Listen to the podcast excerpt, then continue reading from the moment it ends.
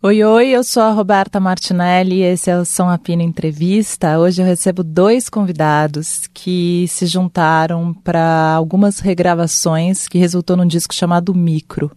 Com vocês, Maurício Pereira e Tonho Penhasco. Som Apino, com Roberta Martinelli.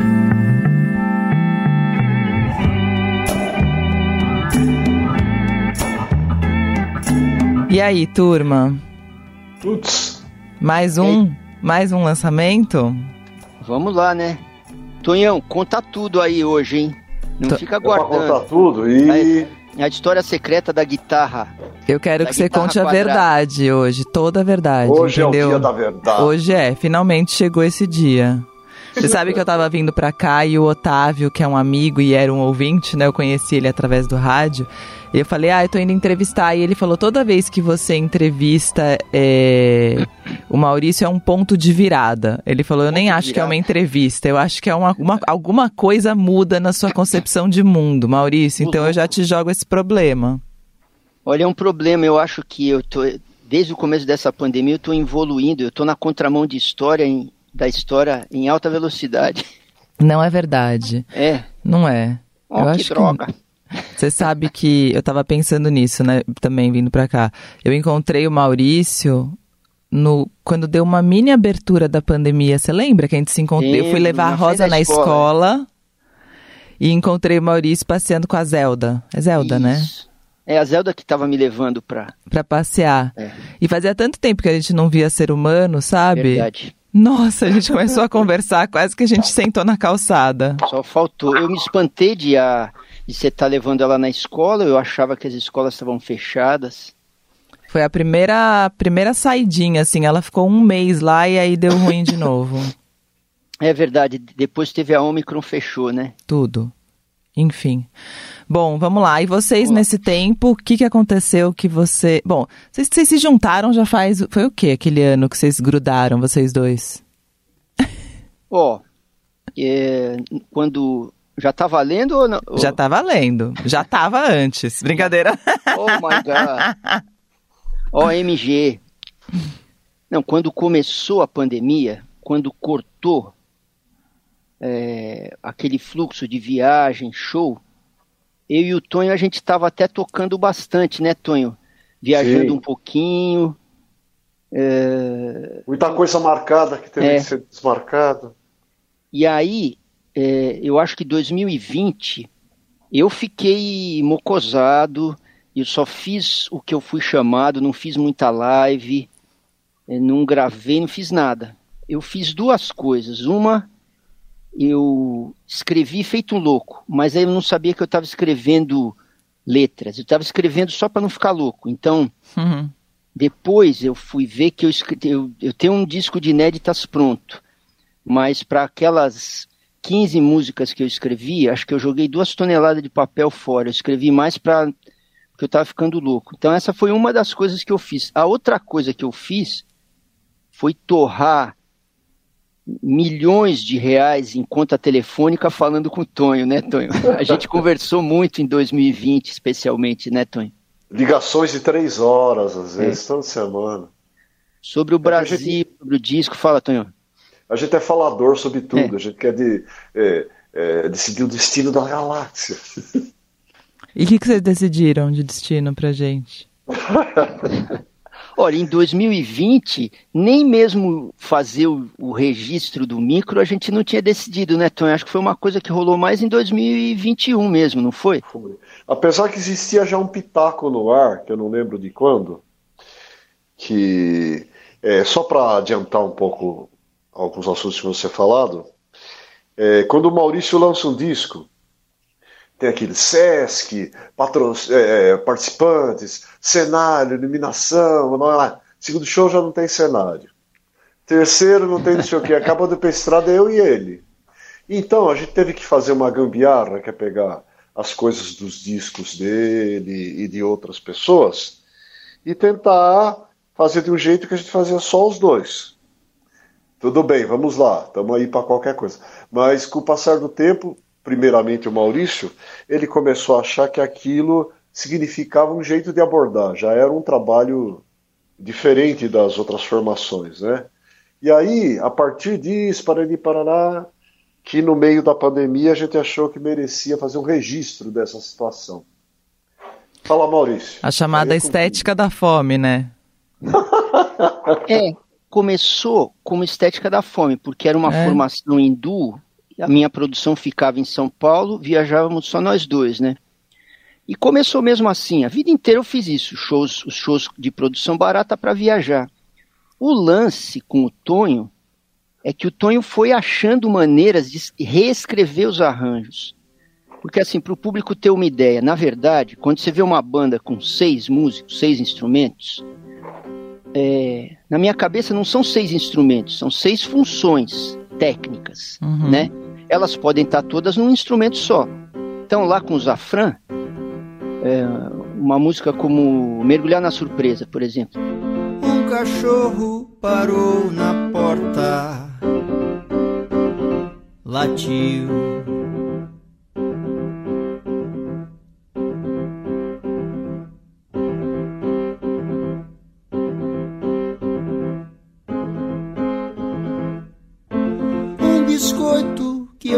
Nas mãos, quebrado. Tem uma linha de baixo aí o piano faz harmonia, aí tem um arpejo no agudo. São três funções, poderiam ser três instrumentos. Às vezes ele bate no piano, é uma bateria também, né? É, o Tonho, naturalmente, é cheio de funções na cabeça, né, Tonhão? Então, ele foi devolvendo é, as músicas que eram escritas para a banda é, com, com as funções todas desenhadas pela guitarra. Aí é muito é muito é o, a inventiva do Tonho, o talento dele de redesenhar, porque ele não, ele não, ele não apenas traduziu um arranjo de banda para um arranjo de guitarra e voz, mas ele redesenhou. Então frases mudaram de lugar, outras apareceram, espaços vazios apareceram, né? É... E o tempo que a gente teve de estrada também adaptou um ao outro o Tonho ao meu jeito de cantar, eu fui reaprendendo a cantar conforme ele me dava tempo e espaço. O Tonho é um, é um, é um músico interessante porque ele deixa muito espaço para quem está ao lado dele, tanto quando é a banda, mas mesmo tocando comigo. Então tinha muito espaço para cantar. E por conta disso, eu, eu acabei entendendo, as letras vieram para frente com mais força eu fui obrigado a reentender elas, aprender de novo a cantar, me permitir respirar, não ter pressa. Então, uma coisa que começou meio sem querer, ah, vamos para a estrada de um jeito barato. Porque o cara, no caso o cara é o Tonho Penhasco, porque o cara tem uma, um vocabulário de guitarra super bonito. Tonho, desculpa, mas sou super seu fã. Tá cara. É uma alegria tocar com você. Mas o Tonho, o Tonho propõe muita coisa no jeito dele tocar. Então, muito do micro são os espaços que o Tonho propõe e que deixam o cantor com muito campo. Aí a gente tem que se virar para de volta. Eu fui ter, eu fui me abraçar com as palavras, palavras que eu escrevi 10, 20 anos antes. E aí, como é que foi essa escolha? Quais músicas entrariam no micro? Tem um tanto que é meio sem querer. que são coisas do, por exemplo, é, tem duas lá, Tonhão, que eu gosto muito do arranjo. É o, o Anda Seca, que o Tonho pôs os acordes que tinham que ser. É, ele, ele esclareceu muito a harmonia que tinha no, na gravação de banda. Anda seca, paz, introversa, paz, pensativa. Um dia pode ser tão triste a vida passando inteira num filme.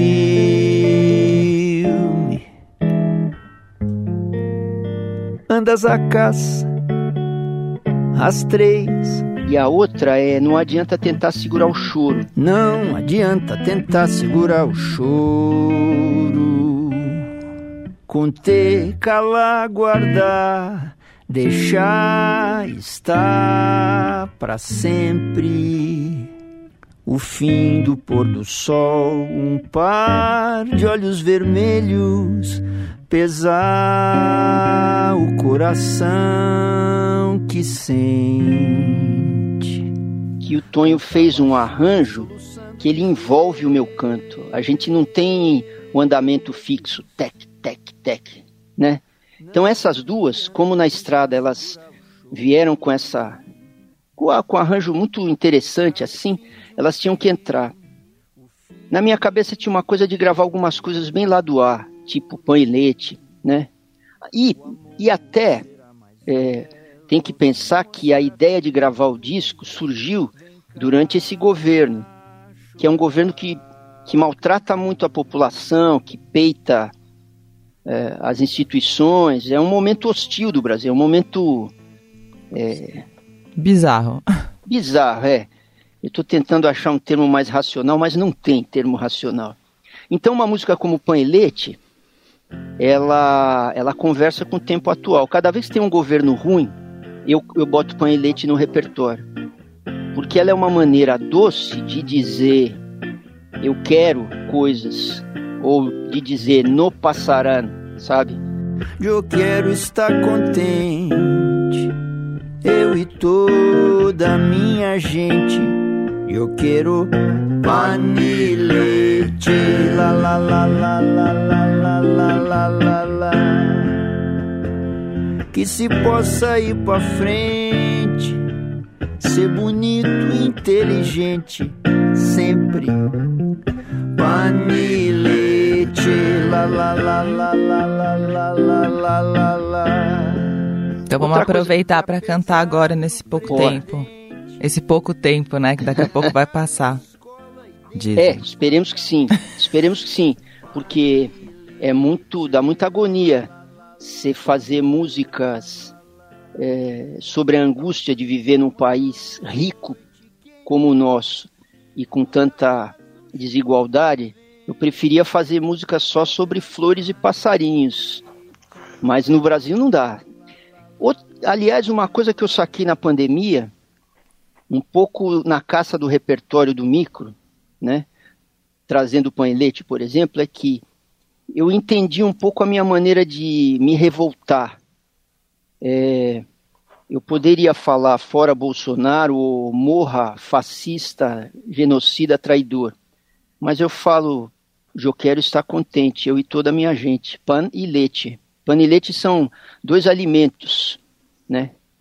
Queremos paz e amor, paz e como é? Ah, não tem uma música de Jorge Ben? Eu quero eu paz, quero paz e arroz. arroz amor é bom é, e vem depois. É, que, no fim das contas, eu lembro quando eu estava na faculdade e o Caetano Veloso lançou o Odara, acho que eu estava na faculdade, não sei que ano foi, 78, 79, sei lá. O Tonho estava facu... ali pela, pela USP essa época também, Tonho. Depois você me disse como você sentiu. Mas que tinha muito uma. Cobraram muito o Caetano. Como se falar de paz, amor, prazer e respiração no momento em que o país está sob pressão, né? Ali era o fim da ditadura. Como se isso não fosse guerreiro também. Não, nós era alienação, numa... desbunde. É, é. É, eu acho que isso é uma coisa que tem acontecido bastante, assim, sei lá, vários discos que se lançam que a pessoa fala, nossa, mas como, como essa pessoa vive no Brasil, né, que é tão difícil. E ao mesmo tempo, é isso, né, o, o desbunde também é uma forma de combater o que está acontecendo. E eu falei com o Zé Miguel Wisnik lá no começo da pandemia e ele falou para mim, Rô, é muito difícil a gente retratar o que a gente está passando enquanto a gente está passando. Ainda mais num período como hoje, eu acho que a gente precisa de um tempo para entender onde a gente está e o que está acontecendo. Mas eu acho que tem maneiras, tem artistas que reagem das maneiras mais diferentes. Então eu eu percebi agora, eu não sabia isso antes, que eu, quando eu estou sob pressão, quando eu estou angustiado, como agora, eu reajo poeticamente. Eu não vou reto para o assunto. Eu produzo metáforas. Um cara como o Chico César, por exemplo, ele é mais direto. E eu acho os dois modos bonitos. Sim. É, embora, o, às vezes, o público cobre que você seja objetivo. Só que artistas não, não foram feitos para ser objetivos. E eu acho que resistir, quando o cara faz Odara, ele está resistindo à caretice. E a caretice é filha do autoritarismo. Então ele está sendo político. Uma briga que tinha na faculdade é se o Caetano estava certo ou se o Geraldo Vandré estava certo. Você lembra disso, Tonho? Você estava lá na USP nessa época, do fim da ditadura? Perfeitamente. Lembro sim. Aliás, oh, depois, deixa eu dar um pitaco. O Tonho é um cara que um dia você precisa pegar ele de jeito, porque esse cara, esse cara tem uma trajetória que ela, ela resvala num monte de, de maluquices da música brasileira. Desde ele ter tocado com o Tom Zé logo de cara, até ele ter na mão aquela fita famosa do Gil, Gilberto Gil Napoli. Mas vamos voltar ao assunto. Mas o uh, que, que, que, que, o, que, que o Tonho fez? O que, que você fez na USP, Tonho? Eu, eu fiz um ano de engenharia, depois eu fiz um tanto de comunicação, mas ah. não acabei nenhum dos dois. Nossa, e você, Maurício? Eu me formei de jornalista. Ah, é verdade. Que isso me ajuda muito numa coisa, da entrevista. mas você já era bom de papo, não era? Antes. É, mas o, eu acho que o, o jornalismo, ter feito a escola de jornalismo me organiza. E eu acho que ter feito sempre muita entrevista. eu não fiz, né? Eu devia ter fez? feito, não. Isso ah, não que me desorganiza. Eu fiz teatro que me desorganiza. Eu preciso de alguém para me organizar. Mas isso que tem, desde que teve TV a cabo, que teve uma febre de talk show, né? Muita entrevista que, tanto quanto uma entrevista, perguntas e respostas, elas são um papo também. Sim. Né? É, isso, isso eu ficava pensando, eu via caras falando às vezes o assessor de imprensa me falava, o meu produtor me falava e fala: Meu, não vai lá só para dizer, ó, gravei Pão e Leite, o disco tem 12 faixas, eu lanço no dia 6 e 7 de agosto no Teatro Sérgio Cardoso. Tá. Mas é, a gente precisa se dar a conhecer. É por isso que alguns artistas. É 6 e 7? 6 e 7 de agosto. Já foi, foi ontem, antes de ontem. Tonho, você tá percebendo a jogada? Ele tá organizando essa entrevista. Ele organiza a fala do show, ele joga a manchete ali na fala do show para que eu pegue ali de pescada, entendeu? Ah. Mas sim, você entendeu? Ele é muito esperto, Maurício. Não, Bom, mas sacou? Eu, a gente foi criado, né, Tonho, no tempo do Paulo Maluf.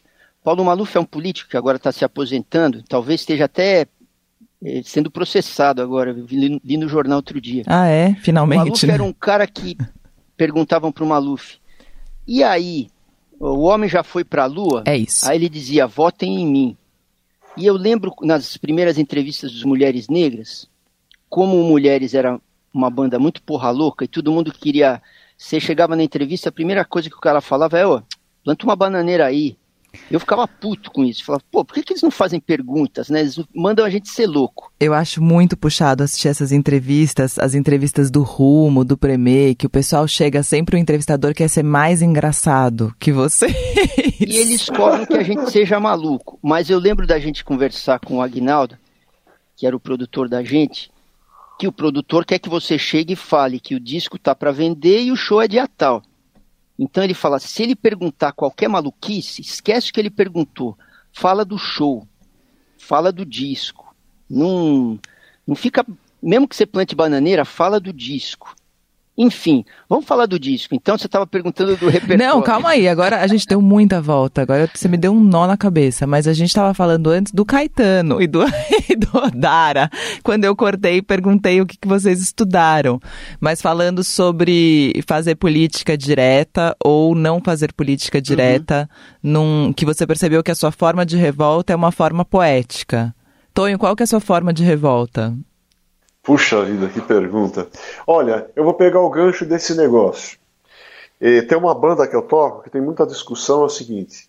Tem um elemento lá, quer dizer, a gente é super chegado um do outro. Fala o nome da banda, Tonhão. Obrigado, Maurício. Um dos caras quer, to... quer fazer discurso no meio de tudo quanto é show, assim, né? Pelo Lula, pelo não sei o quê, e uma parte da banda fala, não vamos misturar. Quer ir na passeata, quer. Se você é adepto do Molotov, vai, mas não vou misturar alho pro galho.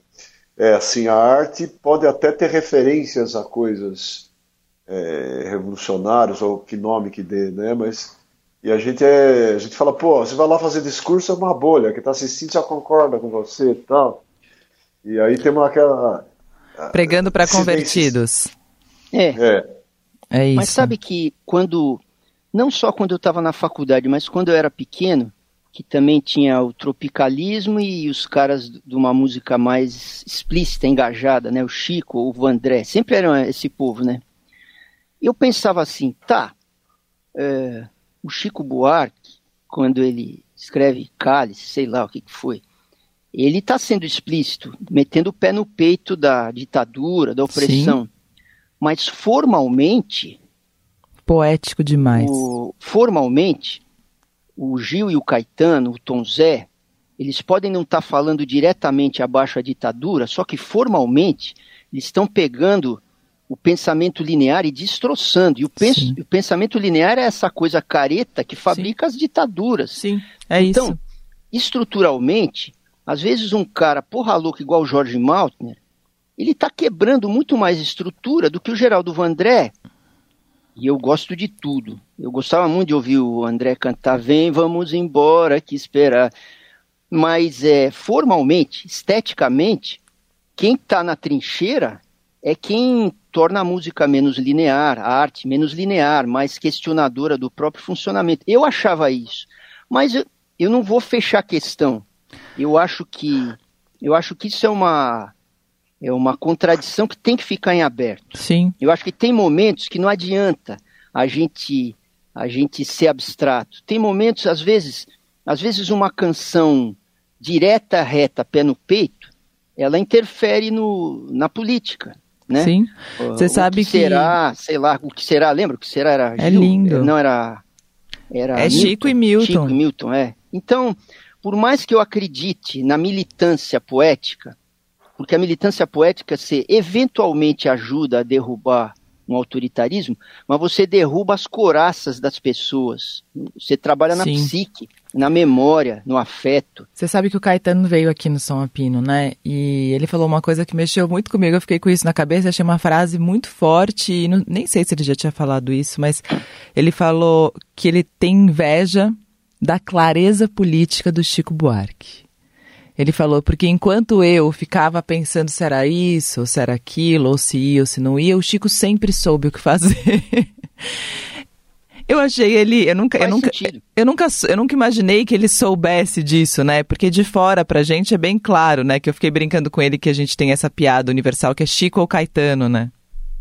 Por outro lado, eu, eu, eu concordo com isso. O, eu- o que eu vou falar não é dizer que o Chico ou o Caetano um é melhor que o outro. Eu não acredito que tem artista melhor que outro artista, que tem narrativa melhor que outra. Tem narrativas diferentes É e isso. com características técnicas. O Guilherme Arantes falou pra mim que se tivesse. Por que, que não existe um baita artista de direita? Puta pergunta. Ah, deve existir um baita artista de Vargas direita. Llosa. Quem? Não, mas ele se disse liberal. Mas é um grande Não artista. sei, a gente tende a ser de oposição. É, eu, preciso, eu preciso fuçar quem que é o baita artista de direita. Mas- Mas, é porque a, a definição de direita e esquerda, ela é rasa. O mundo não é direita e esquerda. Independente do, do artista ser de direita e esquerda, é isso que eu estou falando. Se, se poeticamente ele quebra estruturas, cara, a Mas gente aí não vai ele- dizer que ele é de esquerda, ele é um cara que quebra estruturas. Ele é, ele é de esquerda automaticamente, então, não sei. Talvez na, na União Soviética seja um cara de direita. É que a gente associa a direita com os autoritarismos. Eu não vou entrar nisso porque eu não sou cientista social. E aí vai É, dar é um- é um muito. a gente vai muito longe aí, né? Vamos, vamos voltar pro Muito micro agora. Vamos voltar para o micro. Vamos voltar pro- pensar pequeno para poder ser gigante, né? É. Assim, não é a ideia do micro, não é? Se é que a gente já saiu do micro, mas a gente estava pensando nele o tempo inteiro em panelete, Sim. na verdade. E falando da escolha do repertório do caminho todo de Uhum. vocês. E aí eu fico pensando, teve alguma canção, por exemplo, que o Tonho fazia muita questão e você não queria, Maurício? Não, que eu lembre, não. O Tonho, ele me oferece tudo. E para cada. No fim, é, as escolhas são muito da minha mente. E o Tonho turbina as escolhas. E me oferece muito mais alternativas. O disco podia ter, não 12, 24 músicas. Uhum. que tem, tem outras canções que ele fez leituras interessantes. Né? Eu achava interessante, por exemplo, ter uma parceria da gente que tem no disco, que é Deixa Eu Te Dizer. Eu falei pro Tonho, Tonhão, no começo de Deixa Eu Te Dizer, porque o Tonho, é que nem eu te falei, ele deixa muito espaço, ele cria, mas ele não cria pro ego dele, ele cria pro universo, né?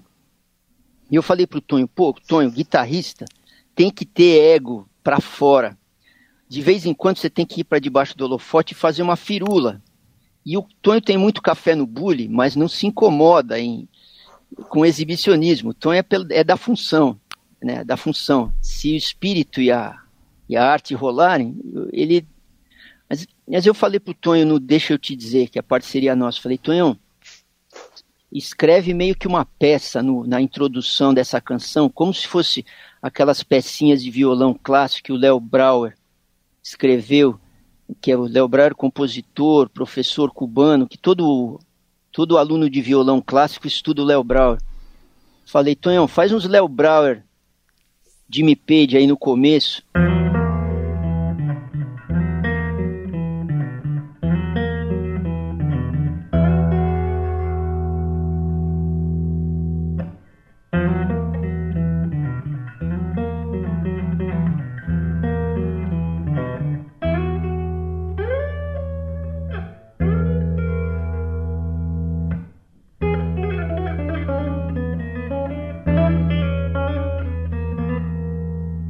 Faz um pouquinho de exibicionismo.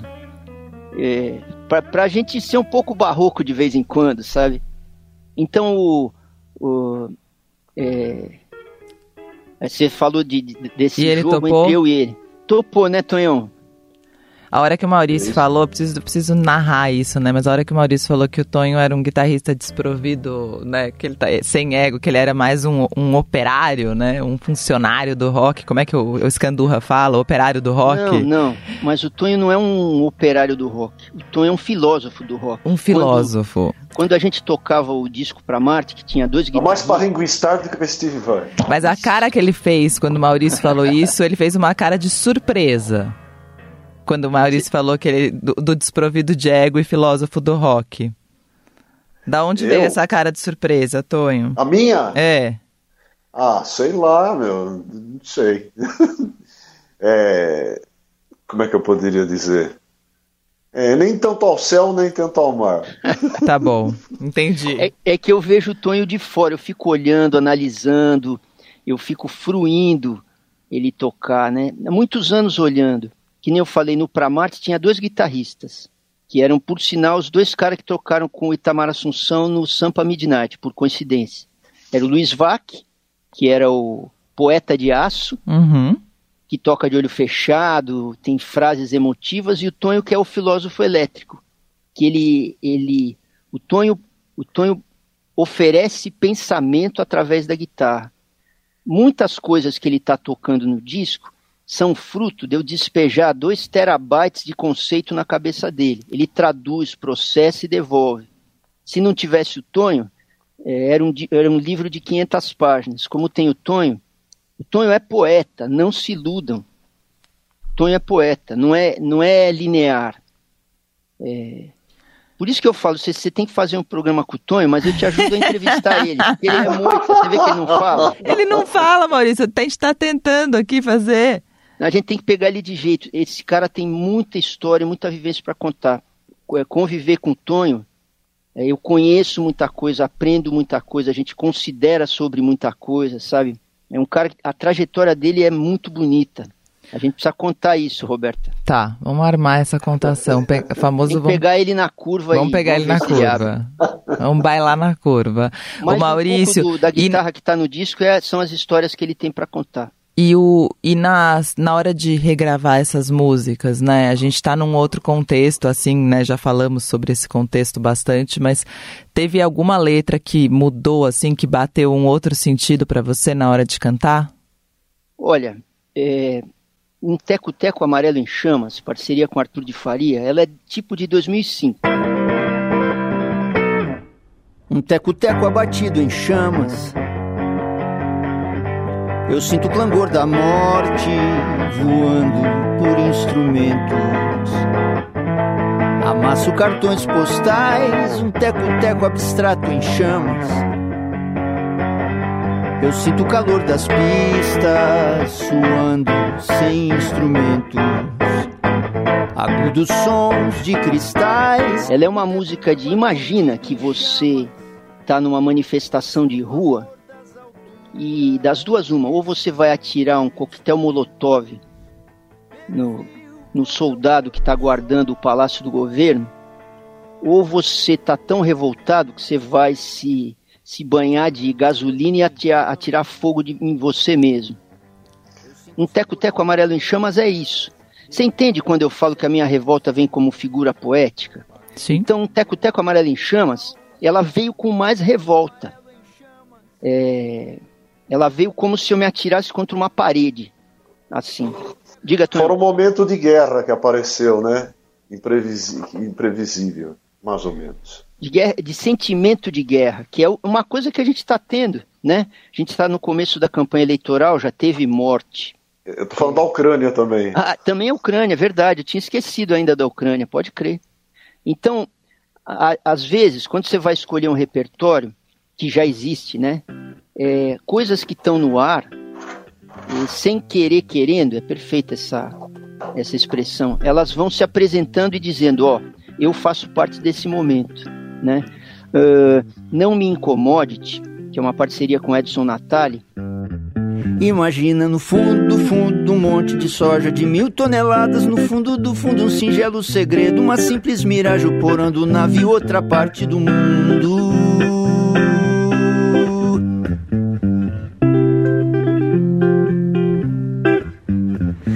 Imagina uma coisa com peso de pluma Num canto perdido, um trem de minério Um acaso, uma história, lógica alguma Um brinquedo quebrado, um pequeno mistério também ela veio com muita força. Eu devo ter escrito essa música há uns 20 anos. Eh, eu estava conversando com o Natali e eu era quando estava começando a banda larga na internet. E as pessoas estavam começando a baixar uma discografia inteira em uma hora e meia. E ouvindo 50 discos por semana. Ou por hora, sei lá. E eu falei, pô, Natali, eu tô fora dessa coisa da música virar uma commodity. Comigo é no artesanato, não me incomodite. E aí eu escrevi a letra, que é sobre é sobre a gente ser atropelado pelas quantidades de oferta de informação e a gente só querer espírito. E o espírito pode estar numa música só, não em 500 mil músicas. E logo de... isso eu fiz antes de ter o, o Total. streaming. O que aconteceu hoje, né? Meu Deus. Sim, é, assim, o streaming eu acho ele uma maravilha, porque me dá acesso a tudo. Mas eu tô falando como ouvinte. Ele me oprime também, porque eu quero ouvir uma música e ele me oferece 50 milhões. Que, que diabo é isso? O que, que tem relevância, né? Então nós estamos num mundo também que é difícil achar o que, que é relevante e o que não é. Porque não é só o que tem muitos likes ou muitos seguidores, né? Às vezes também isso. Você sabe E- que. Hum. Bom, eu sabendo que era você hoje também, fiquei mexida com isso, porque a gente virou uma tese de doutorado e eu até achei engraçado, porque eu comecei a conversar com o Tim Bernardes, seu famoso filho, sobre isso. E ele, ah, não, eu não quero falar disso. E eu achei louco isso. O Tim, não- o Tim falou, não vou falar disso com você. Me deu até uma bronca. Falar do que que era? O assunto que virou o, o programa e que eu acho que é muito decorrente do tempo que a gente está vivendo, eu resumo a sucesso e fracasso, que é um assunto recorrente aqui, mas não, não é sucesso e fracasso. Porque eu acho que o que aconteceu foi que, por causa da pandemia, os artistas. A gente vinha construindo um mercado chamado independente, né? A gente, você há muito mais Bem tempo do que eu, mas vinha construindo devagarinho.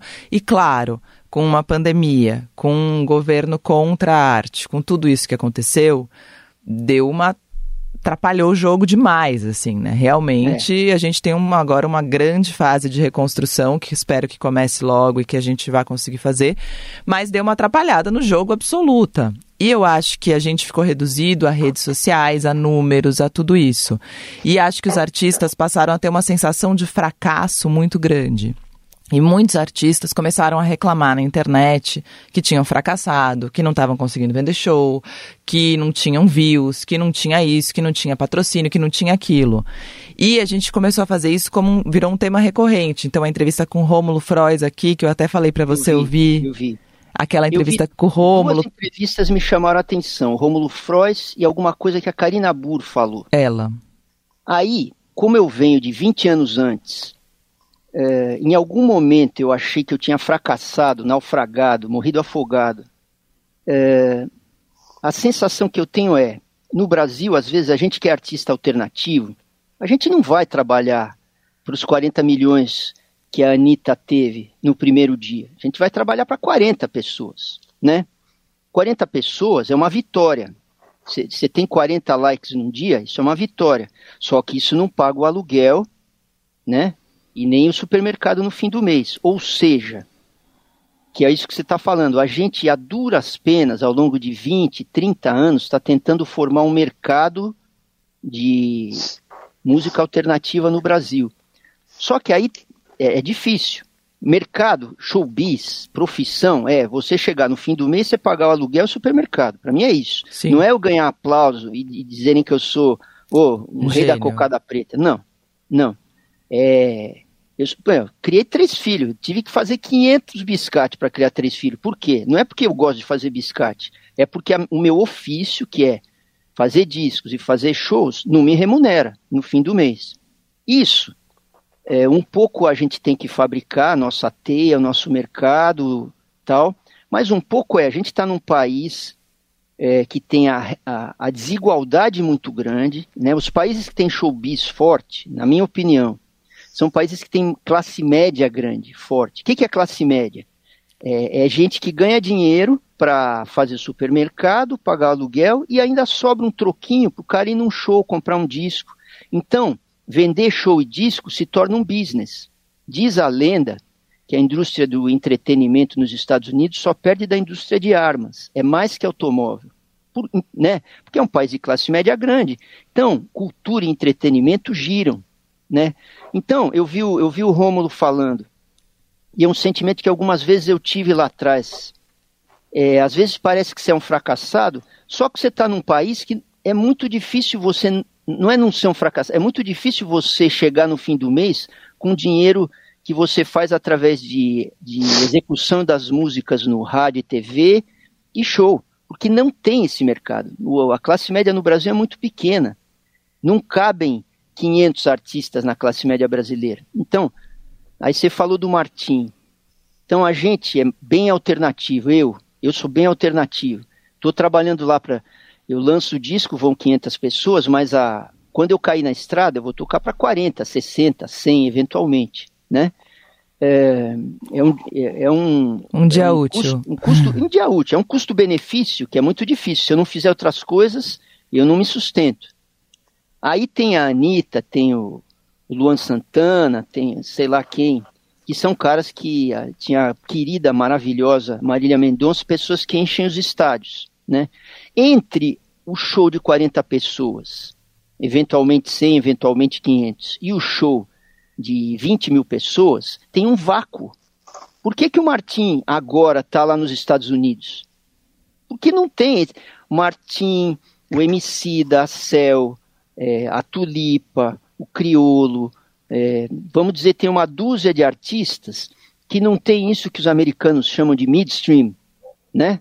O Martin está tocando com uma banda chamada Fleet Foxes lá nos Estados Unidos. É uma excursão de quase 30 shows. A minha mulher falou para mim: Olha que gozado, essa banda tem menos seguidores do que o Martin no Instagram. E está fazendo 40 shows numa excursão. Sim. É, por quê? Porque lá você pode ser dentista, engenheiro ou músico. Por quê? Porque é uma, existe o giro do business, né? Eu associo muito essa falta de mercado com desigualdade, porque o que gera classe média é dinheiro e distribuição de renda. Então, primeiro, desigualdade. Não vai acontecer tão cedo igualdade no Brasil, pelo andar da carruagem. Né? A outra coisa, hoje eu li uma matéria sobre a Bienal do Livro, e lá dizia que 30% da população, ou seja, 70 milhões de pessoas, nunca compraram um livro. Um livro é um artefato cultural, comercial, como um disco, né? É, não tem mercado, nós não temos mercado. Eu acho que a educação básica ela é fundamental. Não é dizer que o cara que é analfabeto não tem cultura. Tem. Muito da produção cultural relevante do Brasil foi feita por caras que não foram para a escola. Maravilhoso, samba, qualquer coisa. Ah, manifestações populares fortíssimas.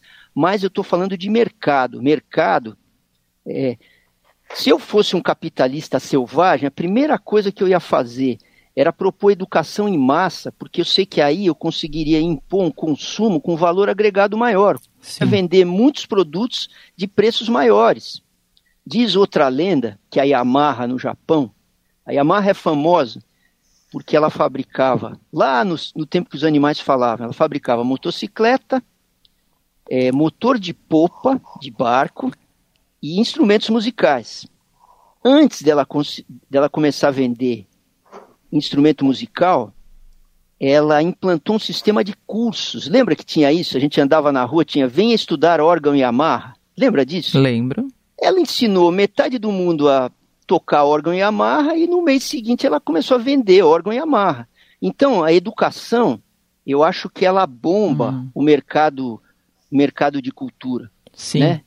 É, as- então, às vezes você não compra cultura porque você não tem grana e também porque aquilo não te interessa porque a, a, a tua educação não abriu o leque, É. né? É, e eu acho que é isso mesmo. Eu acho que você resumiu bem. Eu acho que a sensação de fracasso vem pela falta do dinheiro mesmo, né? Do dinheiro, é, é. eu acho que é isso. A gente está vivendo um período de crise muito grande. Não tem, não tem ninguém que não está em crise, né? Em diferentes níveis e cada um É. na sua diferença, mas está todo mundo sem dinheiro. Engraçado como você é uma jornalista, vou te chamar de jornalista, posso? Pode. Você é uma jornalista que traz para a luz, com o seu programa diário, artistas da cena independente. Então eu estou aqui relatando um assunto que vários artistas já levaram para o teu programa em entrevistas e que é uma, é, um, é uma questão típica do mercado independente. É uma questão que, é, assim, individualmente, quem resolve é o psicanalista ou, ou o teu programa, que é quase uma, uma, um Maurício. E sabe o que que é louco? Porque aí eu fui entrevistar, eu convidei a Pablo Vittar e a Luísa Sonza, porque eu queria Uhum. Ouvir o que elas tinham a falar Boa. sobre isso. E eu achei louco, porque a questão do mainstream, pra elas não é uma questão, né? Elas, elas não, não- essa questão não chega, entendeu? De fato. A questão do mainstream, você diz de, de alcançar o É, quando eu falo sobre a dificuldade do mercado, como existem artistas que estão ali, que os outros que não chegam, entendeu? E aí eu acho que quando é aquela coisa, eu sempre brinco, quando, eu- quando não tinha Waze, que eu tinha que chegar na aclimação, eu ia seguindo as placas aclimação. Uhum. Só que quando você chega na aclimação, não tem bem-vindo à aclimação. Então eu tinha que me perder pra achar de novo a placa. Uhum. Então eu nunca chegava. E eu acho que o mainstream é um pouco isso. Uma vez que você tá dentro, não tem mais a questão, sabe? A questão Sim. desaparece. E para você estar dentro do mainstream, você tem que ter uma formação. É isso que eu digo que o Brasil é um país muito segregado, né? É, a gente que é os artistas do mundo alternativo, a gente a gente traz muito papo cabeça como coisa cotidiana da gente. A gente é questionador, a gente tem uma quantidade de informação acadêmica muito grande na cabeça. Uhum. Ó, a música para que podia ser a trilha disso que eu tô falando é Retire os Espirituais do Gilberto Gil. Eu diria mais, tudo não passa dos espirituais, sinais iniciais desta canção. Retirar tudo que eu disse, reticenciar que eu juro, censurar ninguém se atreve. É tão bom sonhar contigo. ó. Luar tão cândido. é, equações malucas que gente maluca tem que resolver. Isso é, é o, isso é o cerne da música independente. A música muito popular ela é feita com ímpeto, com a pelvis, com, com o inconsciente coletivo. Música eu sinto com a nuca, disse seu filho. É, não. Ah, se eu te pego, ai, ai. Maravilhoso. O cara resolveu com quatro versos e um refrão. É, pô, é legal pra cacete isso aí, Sim. maravilhoso. Sim? Eu não, eu não consigo fazer isso. Pra eu falar, ai, se eu te pego, são 16 estrofes de Freud e Nelson Rodrigues. E um filósofo na guitarra. Ah, meu santo Oh. Agostinho das cordas de aço. mia. Olha, eu vou te falar que essa conversa resultou naquilo que o Tonho, na- no começo da entrevista, falou. Ele falou: esse é quando a gente vai fazer show, primeiro tem cenário, não sei o quê, depois não tem mais. Mas a gente vai falar sobre isso depois. Ele falou isso ali no comecinho e foi o desenrolar total, né, Tonho? Vixe, é. Acabou sendo. É, você sabe, você que cantou, você já você pautou que nem o Maurício no, naquela, na fisgada jornalística, sem sacar que você estava pautando. Bom, Sabe, não, fa- fala aí, fala aí. fala, É, você sabe. acabar esse negócio aqui também daqui a pouco. Não, mas fala, você sabe que. Não, quando, quando eu estava no colegial, o professor mandou eu ir ver alguma peça do Augusto Boal, né? O Augusto que é aquele cara que falava que, olha, não precisa ter cenário. Teatro do oprimido. É, mas era isso, né? Ó, É, ele fazia as coisas se- sem perce- Você tava no trem, começava uma cena. eu penso assim, se você tem grana pouca, você tem que, o cenário tem que estar na imaginação das pessoas. Então fala, eu não tenho dinheiro para cenografia. Então você começa o show e fala, pessoal, vamos dizer que eu estou vestido com um smoking preto, em volta de mim, vocês estão vendo o, o- Vale do Anhangabaú aceso com luz roxa. Esse é o cenário, pegaram? Tem um, tem um episódio clássico de outro grande filósofo do pop contemporâneo, que é o Bob Esponja. Quem, quem é ouvinte, que tem idade para ser meu filho, e já viu Bob Esponja, tem um episódio que chama Imaginação. Eu já falei isso em mil entrevistas. Que o, o Lula Molusco compra uma televisão e põe na casa dele. E aí o Bob Esponja está na casa do lado. Aí o Lula Molusco joga a caixa da televisão para fora, pro lixo. E o Bob Esponja pega a caixa da televisão para ele. O Lula Molusco não deixa o Bob Esponja ver desenho animado na televisão. Então o Bob Esponja entra na caixa de papelão e fabrica um mundo lá dentro. E aí o Lula Molusco está vendo televisão e não se diverte, está num tédio. E o Bob Esponja sai, sai estrela, arco-íris, sai um monte de coisa daquela caixa de papelão. Aí É o. Lula Molusco vai lá e pergunta pro Bob Esponja: pô, o que, que tá acontecendo aí? Que eu tô com essa televisão, essa Smart TV aqui, eu não me divirto. Aí o Bob Esponja fala: imaginação. O caminho independente é esse, cara. Você tem 500 reais para produzir um show, é uma lâmpada, no caso do micro, um Shure 58 para mim e um Fender Twin pro Tonho. O resto é imaginação. Mas isso é bonito, Maurício, eu acho, porque a gente está falando disso e, e, e, e meio falando sobre a, a, falta de dinheiro e sobre o mercado, sobre o que a gente está passando, mas o lance todo disso é que tudo isso é vira criação para vocês e acaba virando um resultado artístico para a gente que é lindo de acompanhar, que é isso que rola no final, né? Esse é, o, esse é o importante, que é o que, me, que eu falo quando eu estou entrevistando as pessoas que falam que fracassaram que não é fracasso isso. E que se isso é fracasso, pô, que fracasso bonito. A, a Cida Moreira falou: o nosso fracasso é grandioso. É grandioso, é bonito, mas aí eu não abro mão do outro lado. Que eu queria chegar no fim do mês no aluguel e no supermercado Claro. com o dinheiro das minhas bilheterias. E Isso, engraçado isso que você está falando. Uh, a minha vida melhorou um dia que eu estava no psicanalista. Ô, Santo Freud, eu falei pro cara, eu contei um pouco as minhas agruras de, de guerrilheiro camelô do Indy, né? Eu, eu, então falei duas horas na orelha do cara, falei, é isso, eu sou um fracasso. Aí o doutor falou para mim, é engraçado, você disse que é um fracasso, a tua narrativa é de um herói, Herói. um vencedor, não de um fracassado. Aí, essa coisa que você falou agora há pouco, é mesmo, é, é financeiro o negócio. É financeiro. Financeiro não é o amor ao dinheiro, é a profissão precisa existir como profissão, o mercado precisa existir como mercado, que nem o mercado de pneu para caminhão. Sim. Para isso, a culpa não é da gente artista, não é a gente que é ruim. É como se eu dissesse o país que é ruim, ruim no sentido de malvado, que não tem uma classe média, um país de 210 milhões de habitantes que não tem uma classe média de 170 milhões de pessoas, morando em casa de alvenaria Sim. E consumindo livros, discos, a mancheia, como diz o poeta. É isso. A gente quer comida, diversão e isso, arte. isso, Já isso. diziam lá atrás. Mas nós estamos num. num- é, é isso, é isso. Não tem o que falar. É isso. Bom, Mas e esse show aí, hein? E esse show? que dia que é mesmo, Tonho? 6 e 7? Eu acredito que sim, se não me falha a memória. 6 e e 7 sete. no Sérgio Vai Cardoso? chegar rapidinho. A, A gente é a- até que, Ah. eu não sei se é pretensão, a gente tá, entre aspas, tá adiantado no processo, assim, estritamente mesmo. musical. Porque a gente já vem mastigando, mas estamos ensaiando regularmente e tal. E. e Mas vocês Ah, gostam também, né? Vocês dois. Porque além das horas que vocês ficam no telefone, várias vezes que eu encontro o Maurício, ele fala: tô indo encontrar o Tonho pra ensaiar um pouquinho, pra ensaiar um É, pouquinho. é Vocês verdade. gostam desse processo também.